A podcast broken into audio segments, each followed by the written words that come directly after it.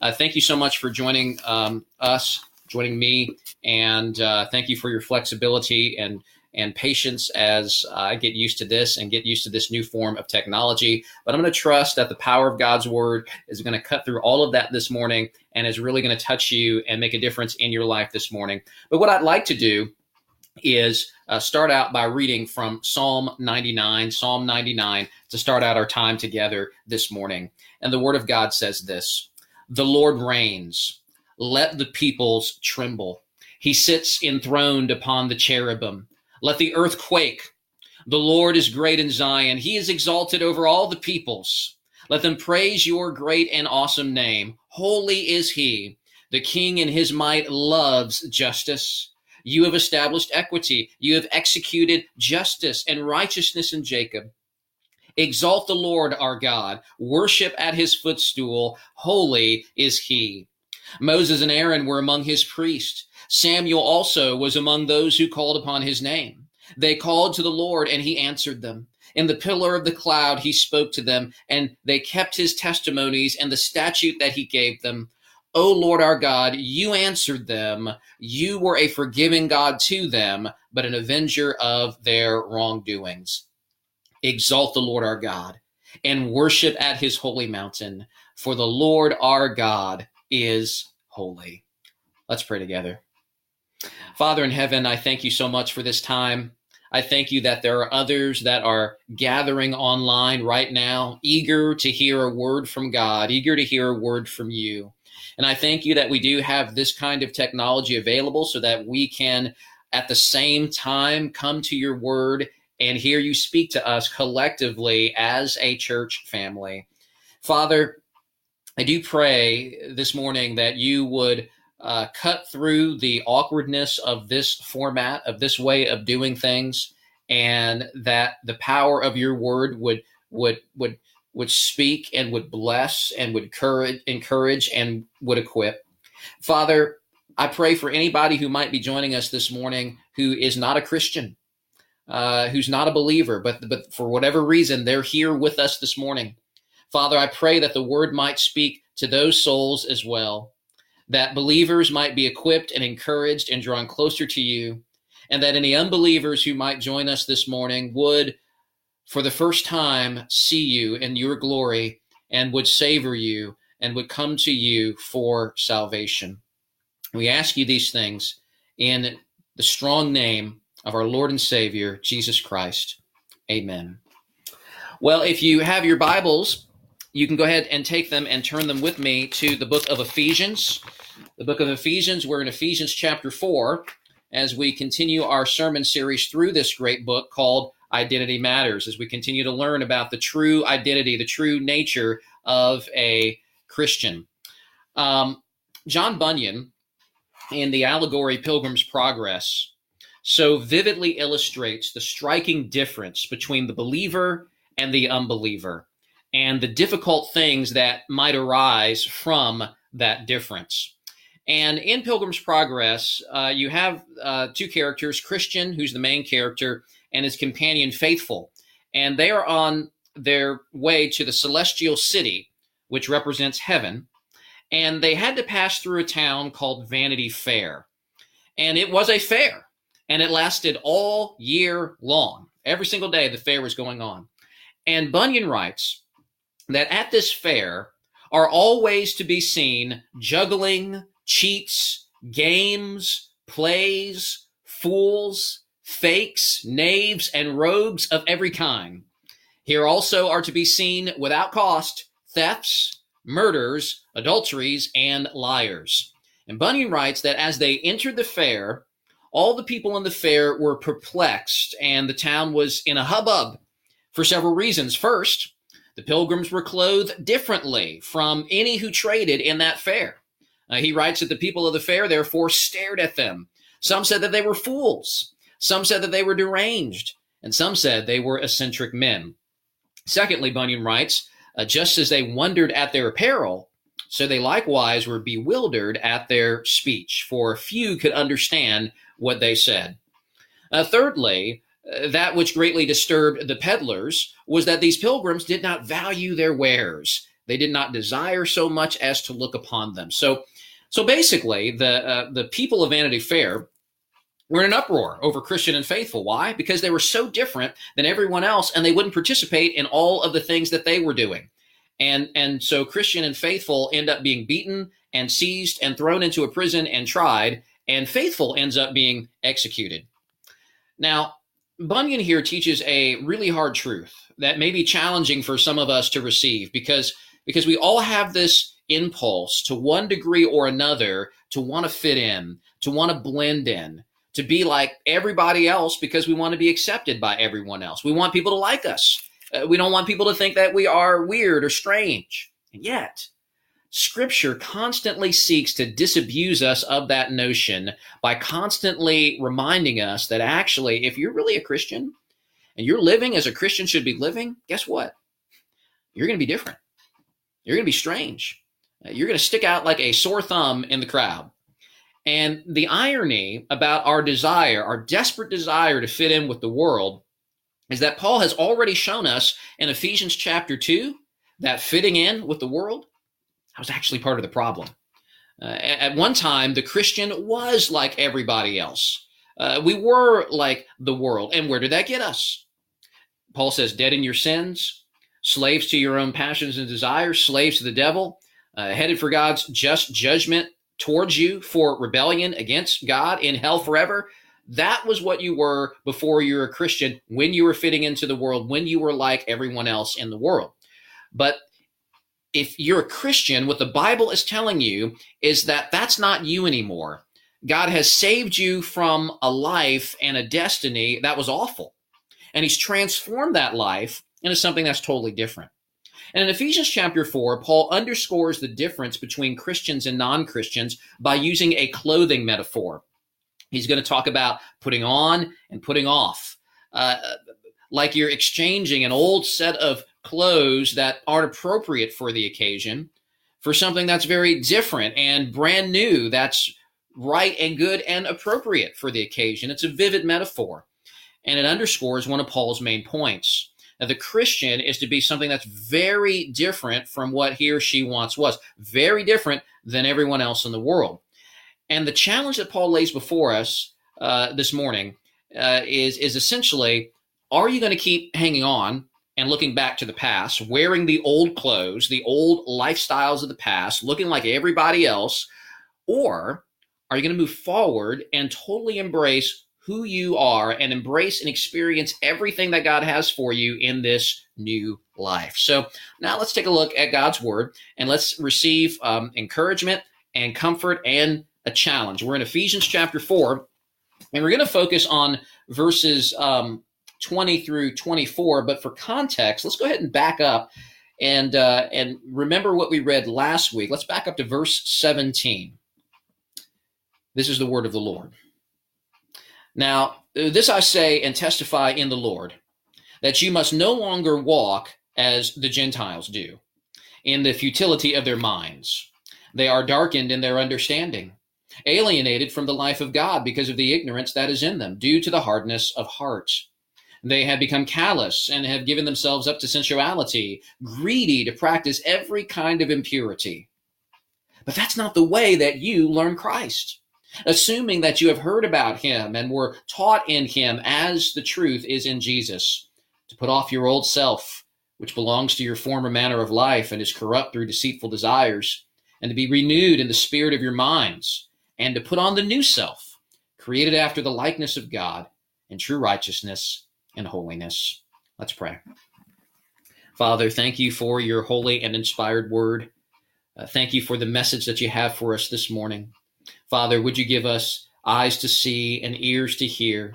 And may our hearts be encouraged, and may our hearts be blessed, and may our hearts be challenged and convicted, and may you bring about uh, uh, just uh, uh transformation uh, through your word, and, and and may it sink deep into our hearts to the point that it actually affects our lives. May you help us to apply this word that we hear. And would you help me, Father, as I share and teach this word, Father? Help me to teach it rightly. Help me to teach it accurately, Father. Uh, if, if there are things uh, that, that I have prepared that are are not faithful to the text, Father, strike those things uh, uh, from my from my mind. And uh, and and and Father, if there are new things that I need to share in regards to this word that uh, that I haven't even been prepared to say, Father, would you guide me in that direction? At the end of the day, I want to be a faithful servant and a faithful preacher of your word. And I know that that my friends who are listening this morning want to be faithful listeners of your word as well. So, Father, speak to us this morning in this moment. In Jesus' name, amen. Charles Spurgeon recounted a conversation he was having with, uh, where, where somebody asked how it was that the church was not separate from the world as it used to be. And there was one person, and I guess he was more of an optimistic person, he suggested that possibly it was because the world had grown better. But Spurgeon recounted that someone else said that probably actually what's going on is that the church had grown worse. Uh, Spurgeon goes on to say that there are two ways of our coming together. The world may rise to our proper heights, or we may descend to the world's level. Uh, he said, I cannot help feeling that the difference between the church and the world has been mainly changed by the church coming down from what it used to be. And what Spurgeon said reflects a challenge that the church has always had. You know, Spurgeon said this in 1880. Uh, th- this isn't nothing new. This isn't a modern concern. Uh, the church, if it's not careful and vigilant and intentional about pressing into Christ more and more, will be in danger of drifting in the wrong direction. And godly men who lived long before Spurgeon would have expressed that exact same concern. In fact, in the first century, Paul, writing to one of the very first churches in existence, understands this danger. As he writes to these new believers, uh, he explains to them what they used to be, their old identity. He, he already done it, did it once in chapter two, but he's not letting this go. He takes them back again to what they once were, uh, because your new identity as a Christian is best seen and understood against the backdrop of what you once were. And this is what we looked at last week in verses 17 through 19, which we could call the Gentile road. Paul says you must no longer walk down that road. You must no longer walk as the Gentiles do. And he goes on to describe the unbeliever as one who's futile in their thinking, hardened against God, chasing after everything except God for satisfaction, corrupt and wicked, indulging in sinful desires. is a pretty dark and depressing section, which is why when you get to verse 20, it's, it's kind of a jolt as suddenly his dark description takes a 180 and goes in the exact opposite direction. Uh, as as as Paul now underscores for us. And this is my first observation this morning. This is my my first point. You can scribble this one down if you're taking notes, and that is that a true Christian learns Christ. A true Christian learns Christ. Paul takes the Ephesians back to the very beginning of the Christian experience, and look at what he says in verse 20. He says, that is not the way that you learned Christ. What's not the way you learned Christ? The, uh, the way of verses 17 through 19, the way of futile thinking, the way of walking according to your own sinful desires and thinking, the way of self determination, where you put yourself in the center of all things as you determine to be Lord of your own life. And Paul's saying, that's not the way that you became a Christian in the first place. Uh, the Ephesians did not learn Christ through continuing to fit in with the world, walking as the world walked, walking down those old, dark, worn out paths of sin and death. And this demonstrates that being a Christian is about life transformation, life transformation from day one of being a Christian. And that's critical because there is a, a false version of Christianity out there that says that you can become a Christian you can learn Christ apart from repentance, apart from any change in your life. Doesn't matter how you live. Uh, you don't need to look different than the world. Uh, some some even say that we shouldn't even call people to repentance. Uh, they would say uh, that's works salvation. Didn't Paul in chapter two of Ephesians say that we're not saved by works, we're saved by grace through faith? And, and, and so you can just accept Jesus into your heart and be saved, and at the same time just willfully uh, keep walking down that Gentile road. And maybe later on, you know, when you're older, you can get more serious about following Christ. But they would say the most important thing is that you just accept Jesus into your heart. And uh, and all you have to do is is look at some professing Christians and some churches and see how they live and see the kinds of sins they tolerate, and you will know that this is true. Uh, folks, we've come to the point where you've got Christians and churches and even denominations affirming the very things that Paul condemns in those prior verses, particularly verse 19, where he talks about sensuality and, and impurity. There are churches today that no, not only tolerate such sins, but even applaud and affirm things like sexual immorality, uh, uh affirming homosexual lust and, and, and transgenderism. And yes, it is true. And I will be the first to say it, and I will say it with joy and gladness. You are not saved by works. You are saved by grace alone, through faith alone, in Christ alone. But, but, yeah, we're saved, but saved from what? Uh, we're, we're saved from from judgment, yes, and from an old lifestyle and an old way of living that was killing us. What does Paul say here? He says that's not the way that you learn Christ. That that old way that you were living in, implying that the very beginning of the Christian life is marked by a decisive break from the old ways of living and thinking.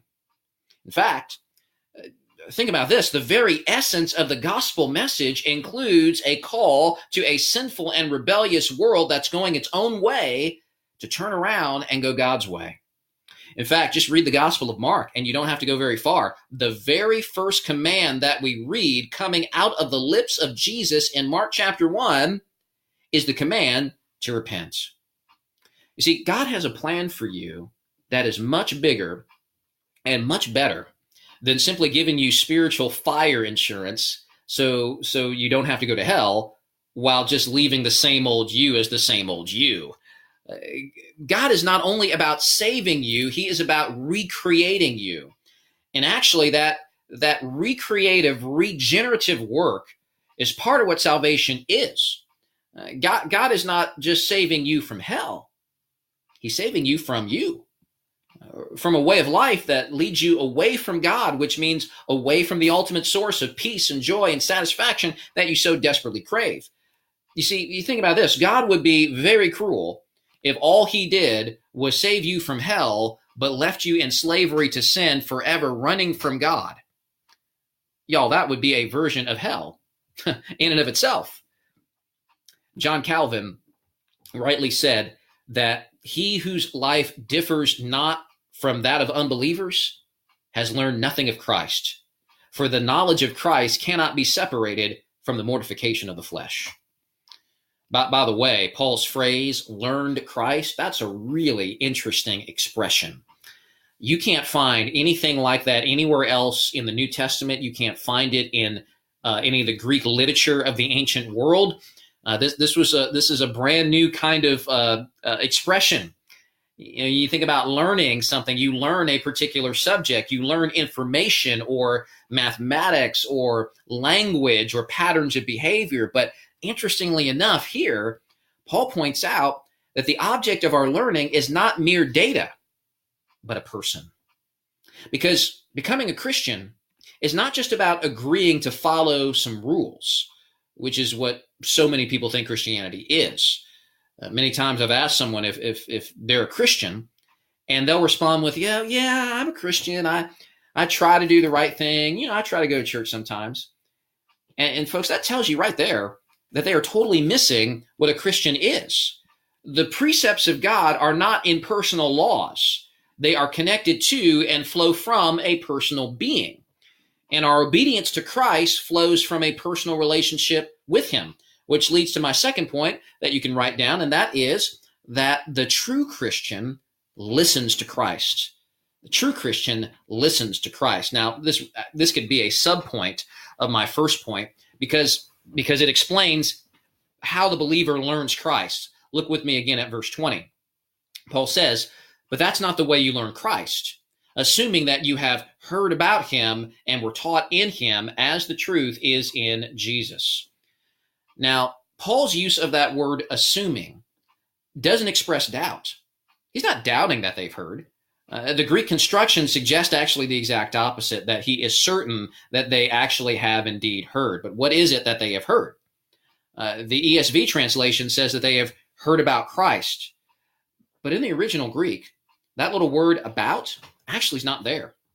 A more literal word for word translation would say, assuming that you have heard him. Assuming that you've heard who? Christ. They, they haven't merely heard about Christ, they've heard Christ himself. Now, we, we can ask, well, how in the world can that be? The church of Ephesus was not in Palestine, where, where Jesus' earthly ministry was restricted to. They didn't hear the Sermon on the Mount. They didn't hear the call Jesus gave in Mark 1 to repent. Uh, the church of Ephesus came into existence after Christ's death and resurrection and ascension into heaven. And yet Paul is saying that these believers have heard Christ. And this isn't the first time that Paul talks in this way. Uh, you go back to Ephesians 2.17, Paul says to them, uh, Jesus came and preached peace to you who were far off, and he preached peace to those who were near. So, so now are we to understand that the, the resurrected, glorified Jesus actually descended back to earth, walked the streets of Ephesus, and, and preached the gospel to the Ephesians? I, no, that's not the point. What we see here instead, I think, is a reminder that wherever the word of God is preached, the voice of Jesus is heard. As I heard somebody uh, say once, the, the mouth of God is the word of God. People all the time like to say, I have a word from God for you. Right? Uh, you, you hear, you see TV preachers do this, right? And they'll, they'll, they'll be real serious and they'll look at that camera, you know, I have a message from God for you. It's kind of creepy when they do that, but, but it, what, what do you do when, when somebody comes up to you maybe and says something like that? I've got a word from God for you. Well, if, if they say that, and it's not followed by a quotation from this book, y'all don't bother listening to them. This right here is God's word for you and me. And, and there's nothing that anyone has to say that is as important or as urgent than what God has already laid down in his word. You do not need new voices or new words from God because this word is sufficient. In the past, the author of Hebrews says, God spoke at various times in various ways, but in these last days, he has spoken to us by his son. And this book, from Genesis to Revelation, contains the revelation of his son. And to the degree that God's word is being accurately taught and preached, is the degree that God is speaking. This, by the way, is, is, why I just don't come before you Sunday after Sunday after Sunday and just speak a lot of personal anecdotes and, and tell you a lot of warm, fuzzy stories or, or things like that. And now, I think there's a good there's a place for for sermon illustrations and even personal stories. And honestly, I think uh, that's probably something I need to get better at doing. But I am uncomfortable uh, talking a lot about myself, and and certainly uh, in regards to pontificating on my opinions about anything. Uh, if you are a faithful member uh, of Harbin's Church, you gather, whether it is in this building during normal times or in your homes through the internet during a pandemic, you gather with other brothers and sisters to hear a word from God. That's what you want. That's what you need. Who cares what Deemer Webb thinks? You need a word from the Lord. And that's why I focus so much of my time and why I've given so much of my life I've given so much of it over to teaching people the Bible because I have nothing more valuable to offer you than God's word and to help you understand what he's saying through it. And so, servants of God at one time were preaching God's word in Ephesus, uh, and we know in um, in Acts 16, Apollos was doing that. Uh, in Acts 19, Paul was. There may have been others. And as that word was being taught, the Ephesians were hearing the voice of Jesus. They weren't just hearing a list of rules and regulations, which is which is what so many people think Christianity is. They weren't hearing a list of dry, dead, impersonal religious laws and teaching. They they were hearing the voice of a person of the living God, and they heard. And not only did they hear, but they really listened. They responded. Now, how, how do we know that? How do we know that the the, uh, the Ephesians responded? We know from the very first chapter of Ephesians, where Paul says that he is he gives thanks because of their faith in the Lord Jesus. They didn't reject the word. They received it. They placed their faith in Jesus. They believed what they heard because true Christians listen to Christ and then seek to shape their lives according to his words. Unlike the Gentiles in verses 17 through 19, who are hardened and callous towards God's word. Uh, one of the marks of a real Christian is his heart attitude towards God's word. Remember what Jesus said about this? He said, My sheep do what? What did he say his, his sheep do? Said, My sheep hear my voice. I know them. And then what do they do? And they follow me. And of course, that imagery of sheep and, and shepherd was very familiar to Jesus' audience. If you've got a bunch of sheep in the same area, how did the shepherd know which were his? They all look the same. So, so, how, so how does he know? How does he gather his sheep? How, how could he separate his own from the other animals that didn't belong to him? Well, he, he spoke. He said a word. And those sheep that belonged to him would hear his voice. They would recognize it. They would know this is the shepherd whom I belong to. I will go and follow him. And so when those Ephesians heard the word of the gospel from Apollos and from Paul, they were hearing the voice of Jesus, the great shepherd. And because God had marked them out for his own, he opened their ears and they heard and they listened and they believed the gospel and they followed him. That's what Paul is essentially saying when he says that they've heard Jesus. And by the way, this this really describes what evangelism is, isn't it? When you go out to evangelize, you are going out to find sheep. And and and you're and you're doing it by sharing the words of the shepherd. And so you can have the confidence that as you preach the gospel, those whom God is determined to save will sooner or later hear Jesus and they will believe in Jesus and they will come out of the world and they will follow him. Paul says, You heard him and were taught in him as the truth is in Jesus. This again underscores the personal nature of being a Christian.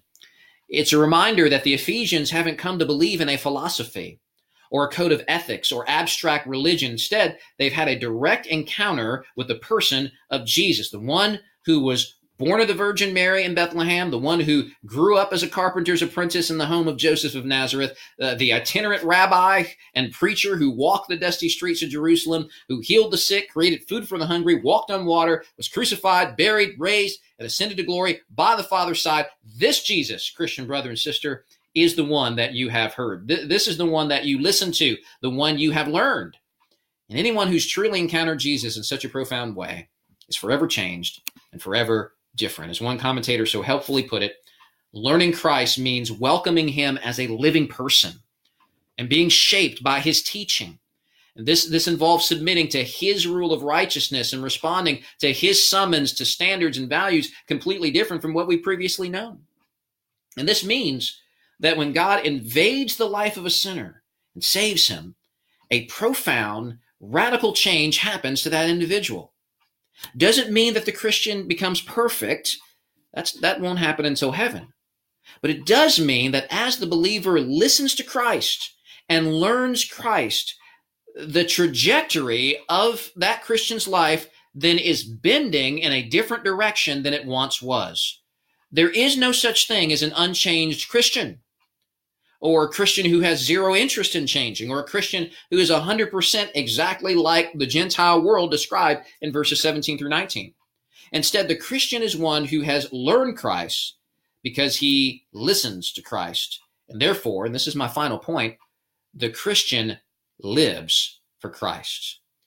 Look with me at, at uh, verse 22 here as he talks about how the Ephesians were taught, what they were taught when, when they came to Christ. Uh, they were taught to put off your old self, which belongs to your former manner of life and is corrupt through deceitful desires, and to be renewed in the spirit of your minds, and to put on the new self. So in verse 22, we, we come to that clothing metaphor, putting on, putting off. The Christian is to dress differently. Again, this is a metaphor here. Uh, his Uh, the Christian's lifestyle is to be radically different than the Gentile way of life in verses 17 through 19. Paul's made it clear in Ephesians that God has already changed you. He's already given you a new identity, but now he's urging you to live in accordance with that identity. And why? What's God's purpose in all of this? The answer is in verse 24, where Paul says that we are to put on the new self created after the likeness of God in true righteousness and holiness. I wonder if some of those words might sound a little familiar to you. Paul's words here are hearkening back to the book of Genesis, where our forefather Adam was created in the image and likeness of God with the purpose of reflecting the righteousness and holiness of God. But that divine image was defaced and distorted when Adam sinned against God. And so Adam lost that righteousness and holiness. And since Adam was the head of the human race and our representative, consequently, all of his descendants, uh, from the beginning down to you and me, all of us, born in Adam's image and likeness, were born without God's righteousness and holiness, making us by nature children of wrath, which is what Paul was talking about back in Ephesians 2. But God the Son, Jesus Christ, came into the world and he becomes a man, and that is very important. He, he, he comes as a man in the likeness of God in true righteousness and holiness, and Jesus succeeds where Adam fails.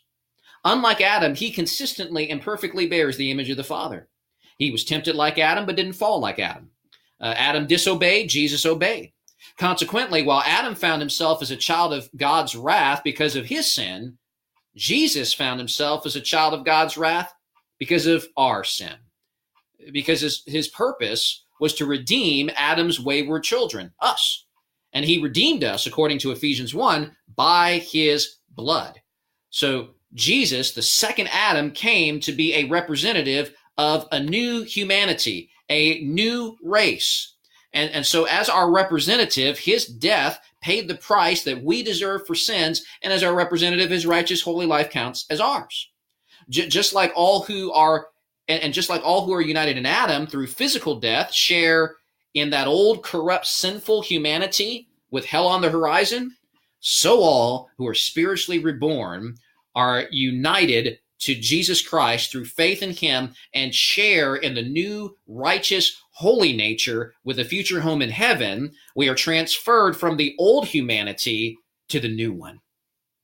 Adam is the head of the old order, the old creation. Jesus is the head of the new order, the new creation, the recreation.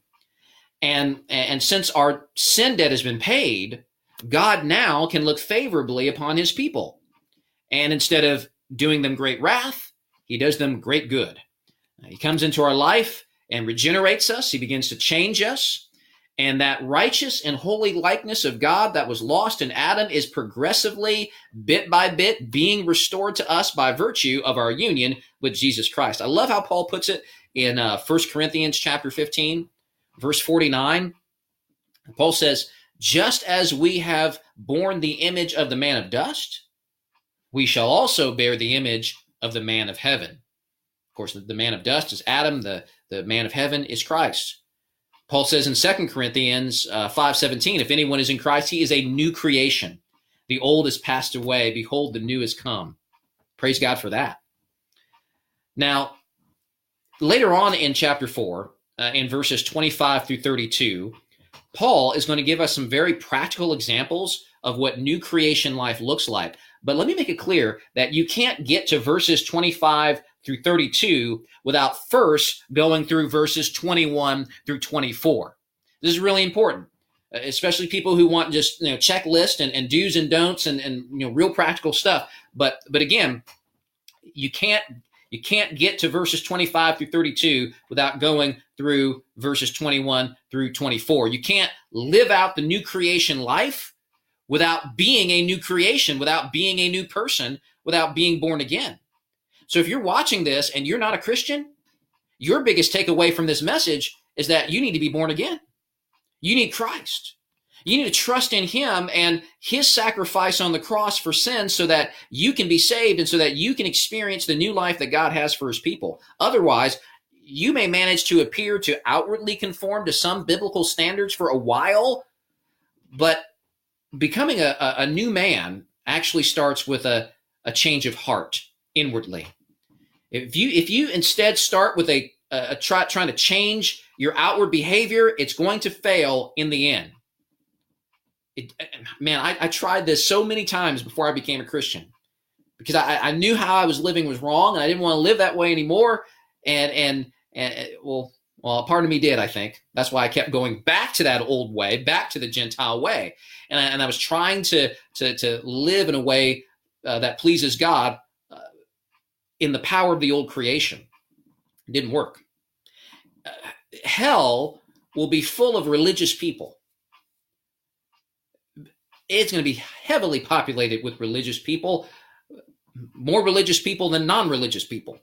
Uh, because you can be very religious, but very hardened towards God and wicked on the inside. And, and, and so that's something that you need to know if you are an unbeliever. But also, likewise, though, for you who are already born again, uh, you who have already experienced the regenerative power of God in your life, you need to remember that the new creation life is an experience with you focusing primarily on external behavior while neglecting what's inside. That's not how you got saved, and it's not how you press forward to experience the benefits of your salvation. Instead, look at verse 23. Paul says, Be renewed in the spirit of your minds. That signifies a progressive inward change in here on the inside, in the inner man, the inner being. And that's very significant because what's in our hearts and minds ultimately affects our outward behavior. And that's why so many so many times people just they try to change.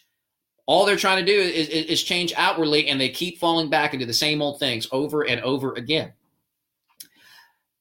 They're, they're neglecting the inner man. As believers, learning to live outwardly, we must uh, living outwardly uh, needs to begin inwardly uh, with the renewal of our minds. How we think affects everything. So you, just think about how you've been these past few days. Have you have you behaved outwardly in some ways that uh, you're embarrassed about, that that are shameful, that that things that you need to repent of, that that are sins? If you acted ugly towards your husband yesterday, if you acted ugly towards your wife yesterday, check your heart. Something's going on in here. If you're struggling with lust, check your heart. If you're paralyzed by fear and despair because of the coronavirus, you need to examine what's going on in your heart. Just don't focus on the outward behavior and try by willpower just to stop it. And that's how so many people try to approach change. I've got this sinful habit in my life. I just just stop it. Just stop, stop, stop it. Stop doing it. Folks, there are actually things that are happening in here that need to be dealt with. And until those are dealt with, you're going to keep doing the same old things over and over and over again. Now, Ephesians chapter 4 is not the only place that talks about mind renewal. Um, probably even a more popular verse about this, and some of you have it memorized, is Romans 12, 2. Paul says, Do not be conformed to this world, but be what? Be transformed. How? By the renewal of your mind. Again, Paul says, you're not to be like everyone else. You, are going to you, you're going to be very different than the world. He says, "Don't be conformed. Be transformed." That's a command. It's a command yes, it's true that God is doing a work in us and that ultimately it is his power that enables us to change, but that doesn't negate our personal responsibility in sanctification. There is a school of thought out there that says, you know what, just just just just let go and let God. and and he'll take a he'll, he'll take care of everything and he'll change you. Now, while let go and let God might be helpful advice in some situations and circumstances, that advice is absolutely useless in regards to your personal growth and sanctification. A passive let go and let God approach to the Christian life is totally unbiblical. The Bible actually gives us the opposite picture of let go and let God. It gives us a picture of striving, of pressing forward. It gives us a picture of violent warfare. There, there is a part we have to play in real change. Uh, work out your salvation with fear and trembling. For it is God who works in you both to will and to work for his good pleasure. I, I love that verse because you, you see both of these things at play in the, at the same time. It, uh, it is the will of God to, to, uh, to, to work in you. Uh, that, that's, that's what God is doing in you. But that doesn't mean that you don't work out your own salvation with fear and trembling and, and there, there's a responsibility that you have and and and mind renewal is ground zero in regards to your responsibility in growth and change and the foundation for mind renewal is laid as you spend time reading, meditating on, and filling your mind and your heart with this book.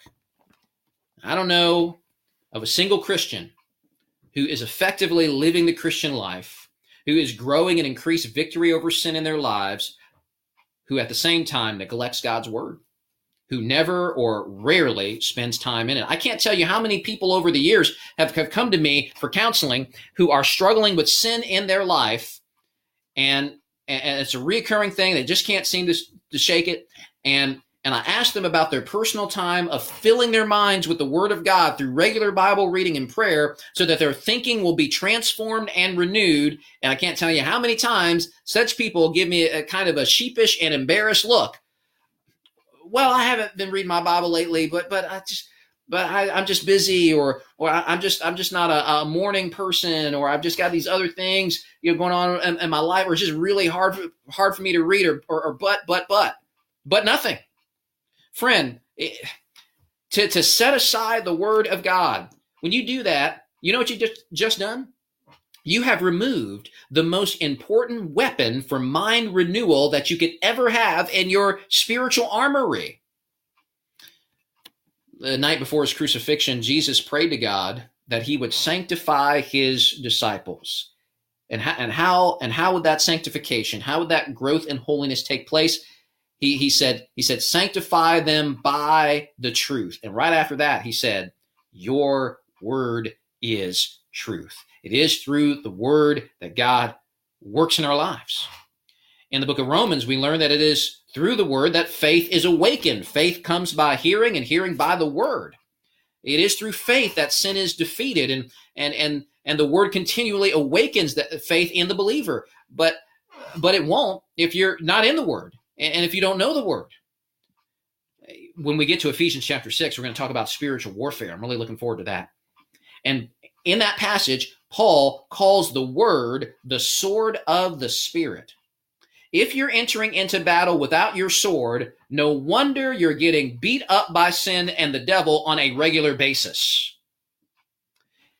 If this if this book contains the thoughts and mind of God, there is no better way for your mind and your thoughts to be changed and renewed than by getting the mind of God into your mind through this book. And if you're really entangled in a besetting sin that just won't go away, you may need to humble yourself and admit that you can't do this alone, but that you need a mature Christian brother or sister who is skilled in wielding the word, wielding the sword of the Spirit, who knows the word of God, who can help you through God's word, experience the renewal of the mind. And, and, and by the way, even during a global pandemic, maybe even especially during such a time, you need to continue to be about the business of renewing your mind. Don't waste your pandemic. So, some of you have some extra time because of everything that's going on. Some of y'all have extra time at home, extra time with the kids. Don't waste that time. Use it by reading the Bible more than ever to yourself, to your kids, with your family. And your pastors, my, myself and Pastor Jared, we are more than happy to be among those who could come alongside you with God's word and help you experience a new level of freedom in your life through the power of his word so, uh, so, so that you look less and less like the world and, and more and more you're reflecting God's image. So message me, message Jared, uh, message another mature believer that you know in, in this congregation, and we would be honored to walk this journey with you. Uh, and, and as you press deeper into the scriptures, you will find that the light of God's word will shine in the dark crevices of your heart and will expose those issues that are causing you to sin. And it'll, it'll help you to, to root those things out and replace them with better things that will cause you to live differently. It'll help you to effectively obey Ephesians 4:22 and 24 to put off that old self. in the Greek, That's literally the old man. And, and it's hard not to think of our connection with Adam when, when, when you read that. And to put on the new self, which in the Greek is literally the new man. And there it's not hard to think of Christ. And in fact, in Paul in Galatians 3 actually talks about putting on Christ. A Christian is to remove the clothing of the old man from his life, the, the sinful desires, the sinful passions, uh, thinking in a way that is uninformed by the revelation of God's word, selfishly going your own way instead of God's way, and instead to put on the new man, to put on the way of Christ. And of course, all this is a process. You will be putting on and putting off from now until the grave or when Jesus comes back, whichever comes first. Until then, you aren't perfect. Your heart isn't perfect. And there is still sin remaining in your heart, and that needs to be dealt with and removed. There's still growth in purity and holiness that's needed. Because Christianity is not simply a few moral rules to sprinkle into your life. Uh, it's not self help and self improvement. It's about the absolute destruction of the old self and the rising up of a new self, a new person, a new you with a totally new identity revolved around God, submissive to his control and, and his agenda. It's about becoming who you really are. And the more you do that, the more the church does that, the less we'll fit in with the world and the less we'll be like the world. And, and, and let's be honest, the less we will be liked by the world. Turn with me over to Ephesians or uh, First Peter chapter four. First Peter four, and that's just going to be uh, a few books over. First Peter four, and um, look what he says at the beginning of the chapter there, uh, starting in verse one. He says, "Therefore, since Christ suffered in the flesh." Arm yourselves with the same way of thinking. For whoever has suffered in the flesh has ceased from sin, so as to live for the rest of the time in the flesh no longer for human passions, the Gentile way, put that off, but for the will of God. Peter goes on to write, for, for the time that is past suffices for doing what the Gentiles want to do. That sounds very similar to what Paul is saying, right? Living in sensuality, passions, drunkenness, orgies, drinking parties, lawless idolatry. But look at this, verse 4. With respect to this, they are surprised when you do not join them in the same flood of debauchery and they malign you. Wow. They malign you. They make fun of you. They attack you. Why? Because because you're not like the world. You're not like them. And they, they don't like it that you're not like them. They don't like it that you dress differently than them, that you, that you, you put off their fashion and you put on something completely different. And so, this drive that Christians, especially American Christians, have to be accepted and, and thought well of by the world and be popular, folks, we need to crucify that desire. Now, if you're still in, in 1 Peter, turn back with me um, a couple chapters to verse 2.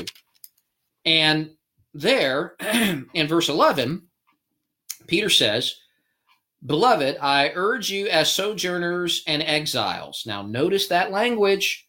He's saying we don't fit in, we don't belong here. I urge you as sojourners and exiles to abstain from the passions of the flesh. In other words, we're to live differently. Um, uh, we, are to, we're to, he, he's saying, put off those things, uh, the passions of the flesh, which wage war against your soul. Now, now here's the put on part. He says, keep your conduct among the Gentiles honorable. Now, why? So that when they speak against you as evildoers, they may see your good deeds and glorify God on the day of visitation. Now, uh, think carefully about that. We, and it's interesting that both of those passages that we read are written by the same guy, just a couple of chapters apart we're not just to dress differently for our own sakes. We are to be different for the sake of the Gentiles. The same Gentiles that Paul speaks so candidly about in Ephesians 4. Yeah, those Gentiles. Um, the ones who are futile in thinking. The ones who are darkened in understanding, hardened and callous, engaged in sensuality and impurity. The same Gentiles that we used to be a part of. And, and, and, and those same Gentiles that will be shocked by your new clothing and will malign you for it, we need to remember uh, that, that the church isn't in the world to be accepted by the world. We're, we're in the world to benefit and bless the world, and we don't want to be the same as everybody else. Because if we're the same as everybody else, they aren't going to see our godly lives that are so different than what everyone else is doing. We're not going to stick out like a sore thumb in the culture, which means we'll also never stick out as a beacon, a, a light that is showing a culture uh, that is lost in darkness the way to God. So again, I say that we, we've got to crucify our desires to be accepted and applauded by the world, not just for our sakes, but for theirs. Yes, some will malign you, but also some might see God in us and come to him and be saved, which then gives God the glory. That's how Peter ends his exhortation. God is glorified. The, the, the Gentiles will glorify God. And ultimately, that's what this is all about in the in the going back to Pilgrim's Progress, in the wake of, of Christian and faithful's horrific experience in Vanity Fair, there was someone who was watching them. And Bunyan writes this. He says, Now I saw in my dream there was one named Hopeful, being made so by beholding Christian and faithful in their words and behaviors and sufferings at Vanity Fair, who joined with him Entering into a brotherly covenant, Hopeful told Christian that he would be his companion. He also told Christian that there were many more from Vanity Fair who would be following after them.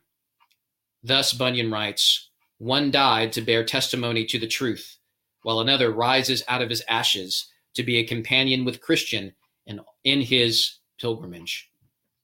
We are different. We will not be accepted. We will be maligned. Many will reject us. Some will persecute us. Some may even kill us. But there are others who will see, who will see our words and our behaviors and our sufferings and how we navigate all of that in the power of the Holy Spirit, navigating it in a way that, that is so different than how the world navigates their trials and tribulations. There will be some who will see and who will come to know God and will come to glorify Him. Be different, dress differently for your sake, for the sake of the world, and for the glory of God. Jesus said, You are the light of the world. A city set on a hill cannot be hidden nor do people light a lamp and put it under a basket, but on a stand. And it gives light to all in the house.